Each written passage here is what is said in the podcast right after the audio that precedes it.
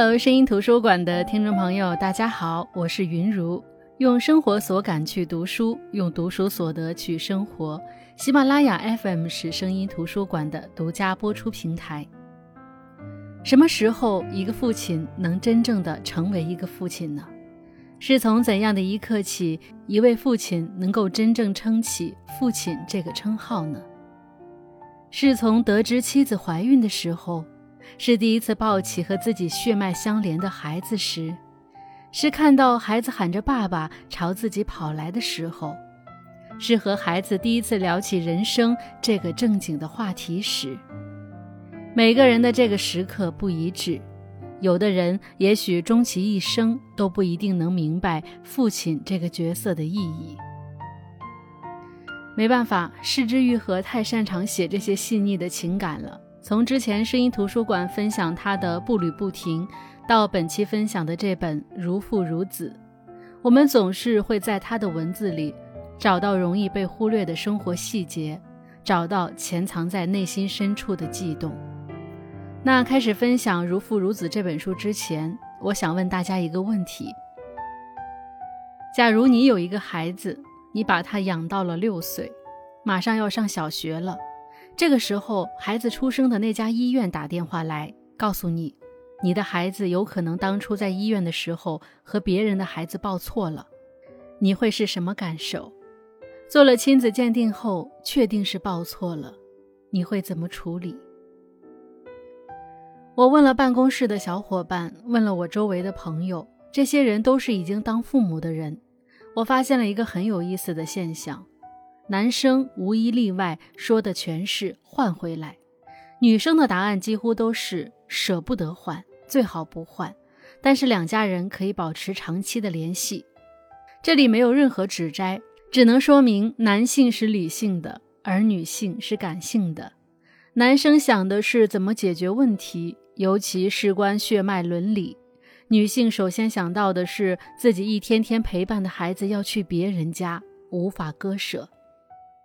其实这是一个很复杂的问题，换怎么换？直接对调吗？六岁的孩子不是机器，突然去到陌生人家里叫陌生人父母，这是怎样的童年伤害呢？不换，会不会心里始终有根刺？这个孩子这个行为不好，不像我那个行为有问题，到底不是亲生的呀？长久以来还是会影响亲子关系。虽然这是一个极小概率发生的事件，但是仍旧是可能发生的。生活和文学相隔的从来不远。失之愈合在他的书里就讲了这样的一个故事：爷爷公良多是在大型建筑公司里上班的社会精英。多金、忙碌、无暇顾及家庭是他的角色标签。他和妻子绿以及儿子庆多一家三口住在东京中心的高档公寓里。儿子天资不高，通过各种提前的培训，砸了大量的钱，终于被最优秀的私立小学录取。只是这时候，良多接到了一个电话，被卷入到我们上面提到过的风口浪尖。医院打电话来，他们的儿子有可能当年报错了。进一步鉴定，确实报错了，如晴天霹雳，却不敢相信。这就是优秀的作家、编剧能够给我们的文学设定。这是一个命题，勾起我们所有人心中的疑惑：为什么会发生孩子报错这件事儿？究竟当时发生了什么？两个家庭接下来会怎么解决这样的事情呢？带着这样的疑惑，我们便会跟着作者抛出的线索一步一步地看下去。这件事儿事关两个家庭，一个是爷爷公良多和绿这对父母，以及他们的儿子庆多组成的三口之家，他们是东京大都市的精英家庭；另一个是豁达乐观、不拘小节的丈夫。斋木雄大和强势有决断力的妻子尤加里以及他们的三个孩子组成的五口之家，他们是小镇上开修理铺的普通家庭。两个家庭站在了人生的十字路口前，到底是血脉战胜数年的陪伴，还是经年累积下来的亲情超越血缘的羁绊呢？两个家庭第一次见面，良多便看出对方的家庭状况。毕竟当初在这个小镇上的医院生孩子，只是他们人生的一个小插曲，可对方却是实实在在的住在小镇上的居民。这一对父母不仅见面的时候迟到，还穿着低廉的衣服，男人更是邋邋遢遢的，嘴里还碎碎叨叨的说着迟到的理由，这让看在眼里的良多对他们产生了各种的嫌弃和不屑。医院的代表以及他们请来的律师说，在这种案例里，双方父母最终百分之百都会选择交换。考虑到两个孩子的将来，还是早做决断为好。由于过错方肯定是医院，那么第一次会面除了表明自己的心情，熊大一家主要把精力放在医院该如何赔偿上，这让良多更是瞧不起，觉得对方粗鄙不堪，简直是把孩子当成商品了。交换似乎不可避免地成为解决这个问题的方式了。医院和律师建议，最好在孩子升入小学前交换好。他们没有立即附和。也没有提出具体的交换方案。虽然离孩子上小学前只剩下几个月的时间了，他们只能先约定两个家庭私底下见面，先熟悉熟悉，建立联系。因为熊大家最小的孩子晕车，没办法长途，双方的家庭日活动一般是在小镇附近。他们的集体活动中，一般是熊大当孩子王，依托似的带着孩子玩；良多在一旁保持着他的精英派头。绿和尤加里则是坐在一起聊天。毕竟两个女人有共同的遭遇，很多情绪是共通的。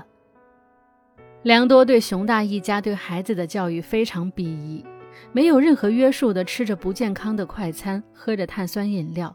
无论是大人还是孩子，都习惯把吸管咬得变了形，完全不顾及形象的和孩子一起在游乐园玩耍。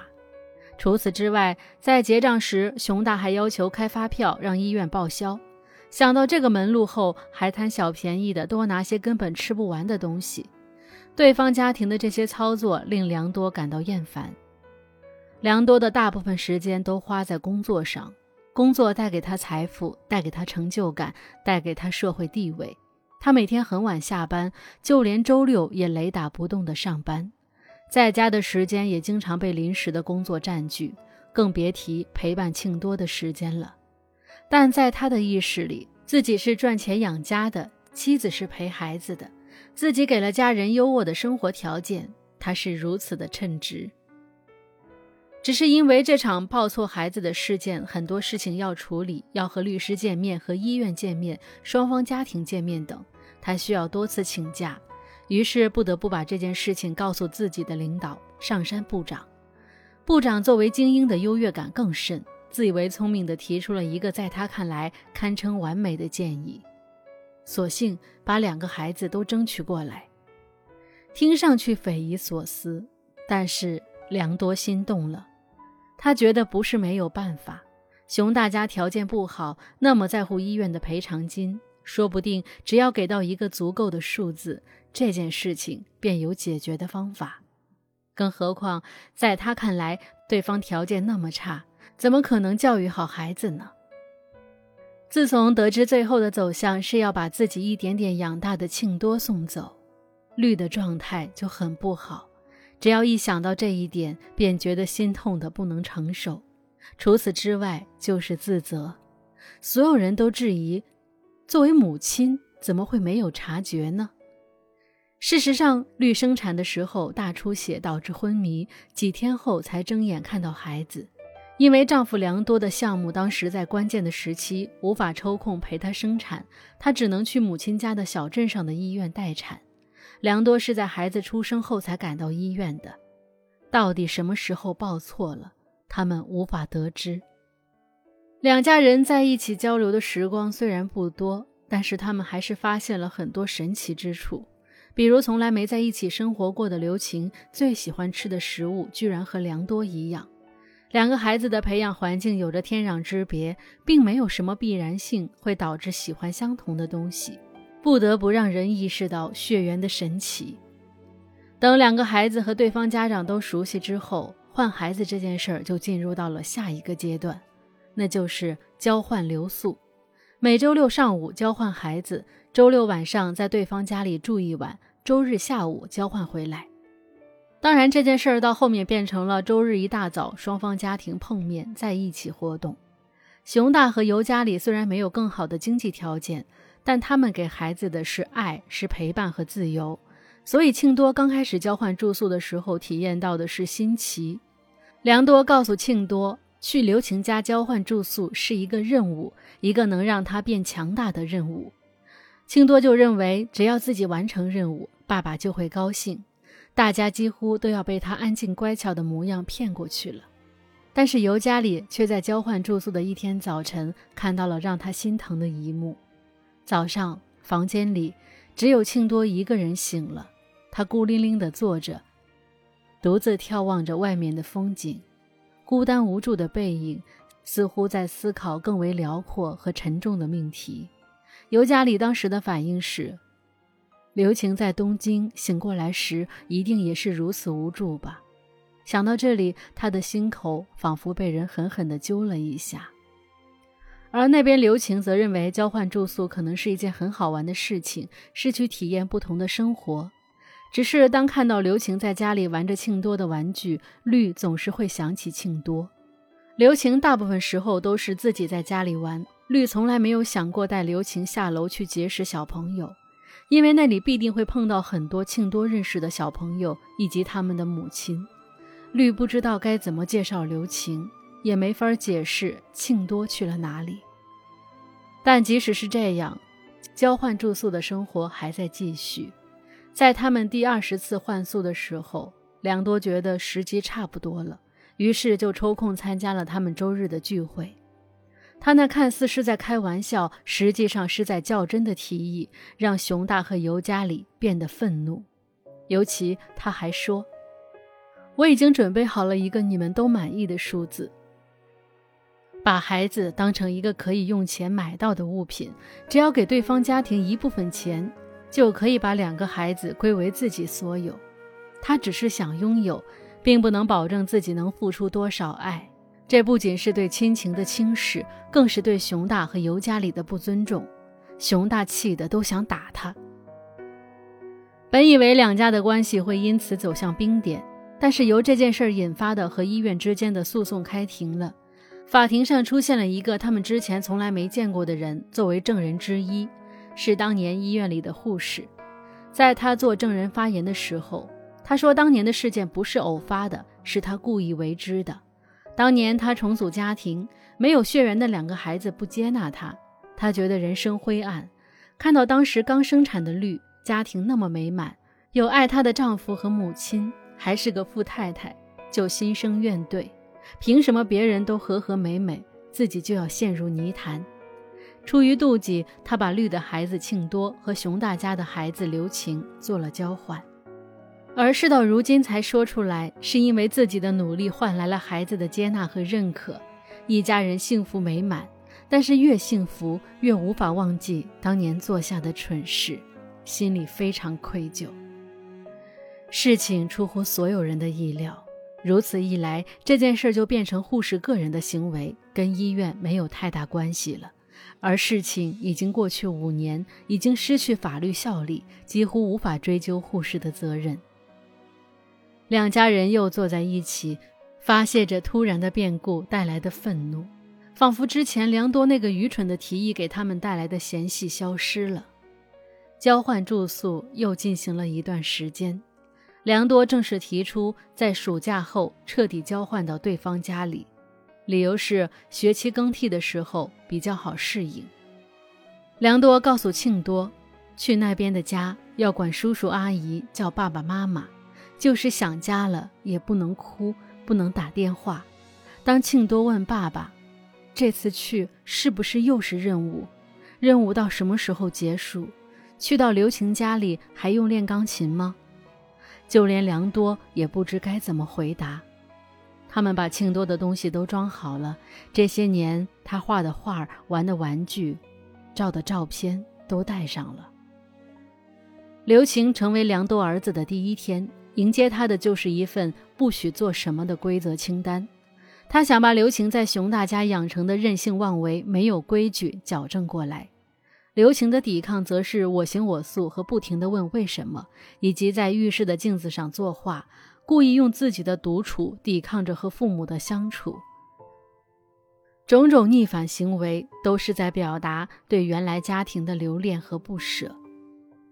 而庆多也想父母，想得在晚上独自起身，他想打电话给妈妈说一声晚安。虽然爸爸交代过不能打电话，但是好像忘了说晚安也是不对的。可是熊大家的电话放在前院的店铺里，那里锁了门。庆多蹲在地上给自己做心理建设，不能哭。要是哭了，就不能变强大了。直到尤加里发现他，看着眼前这个悲伤的孩子，他很想减轻这孩子的悲伤。对尤加里来说，不管这个孩子是什么样的孩子，来自何方，自己都应该来安慰他难过的心。